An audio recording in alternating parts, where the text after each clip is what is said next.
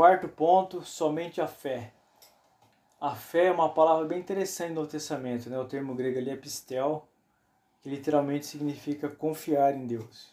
A ideia de confiar e descansar. Então a gente confunde algumas coisas, por exemplo. O livro que o Kennedy está fazendo, ele fez, ele está falando do credo apostólico, que é uma confissão de fé da igreja primitiva ali dos primeiros cristãos, e os cinco solas, que é um resumo do protestantismo da época. Isso é a racionalização daquilo que nós cremos. O que, que significa isso?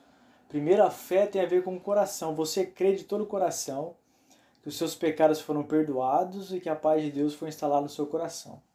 Quando alguém pergunta para você quem é Jesus, você vai ter que traduzir o que você experimentou ou que você leu nas Escrituras com argumentos lógicos para ele entender. Então você racionaliza isso. Você tem a experiência de conversão e quando você vai explicar para alguém a sua fé, você precisa de princípios lógicos para entender. Porque a reforma protestante, a teologia protestante é uma teologia racional. Ela não é uma teologia subjetiva, onde o sentimento sobrepõe a razão, não, ela é objetiva. Então, fé é você confiar em Deus, que você foi perdoado e ele tem uma vida nova para você. Então, a concepção intelectual ela só tem sentido quando um coração que crê.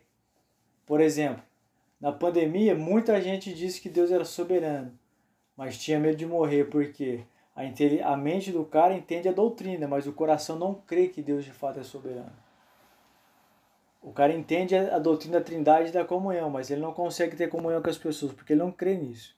Então, fé é uma confiança absoluta naquilo que Jesus Cristo fez na cruz, dizendo assim: ó, tudo está feito, tudo está consumado, tudo está resolvido. E você, ao acreditar nisso, confiar nessa verdade, nessa obra vicária, o seu coração pode experimentar a paz de Cristo que excede todo entendimento.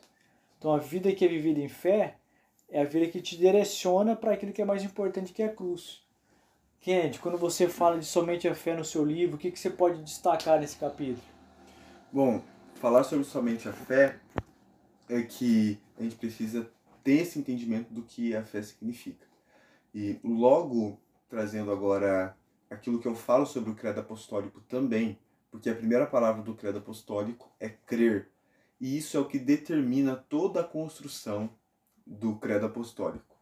E logo no começo do livro, eu faço uma nota explicando que crer não é algo que eu faço porque eu acho que é certo crer.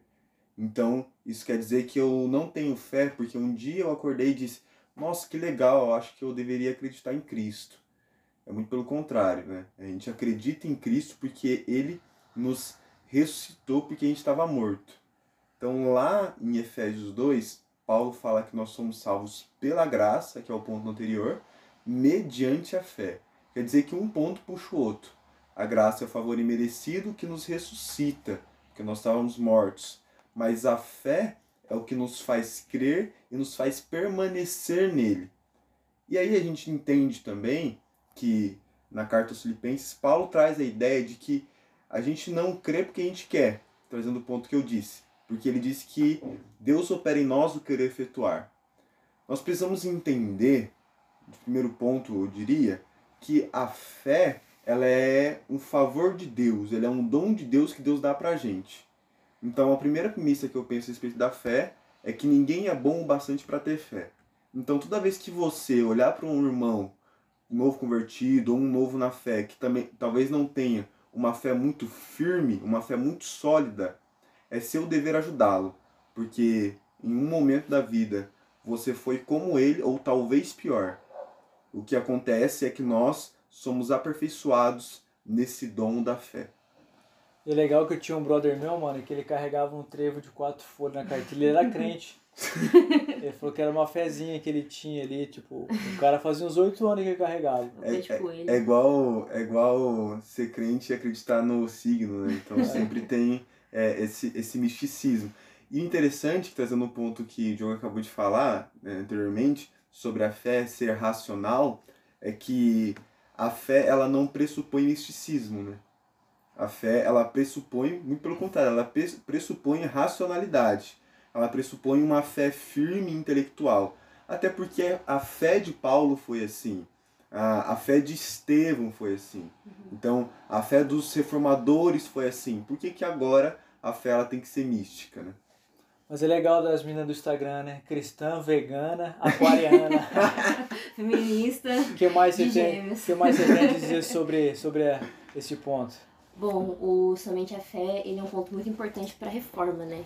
Então, quando a gente pensa no Somente a Fé é, na perspectiva reformadora, a gente precisa lembrar bastante sobre o texto de Romanos que fala sobre o justo viverá pela fé, que foi que tem aquela historinha, né, de que o Lutero leu e aí naquele momento ele teve um revelamento divino de que é, na verdade, brincadeiras à parte, mas ele entendeu, ele teve a clareza das escrituras de que o justo não viverá de indulgências, o justo não viverá pelo que o Papa estava falando, o justo não viverá pelas obras e nem de uma fé de alguém que convive comigo, mas ele viverá, viverá da fé dele, pela fé dele, né?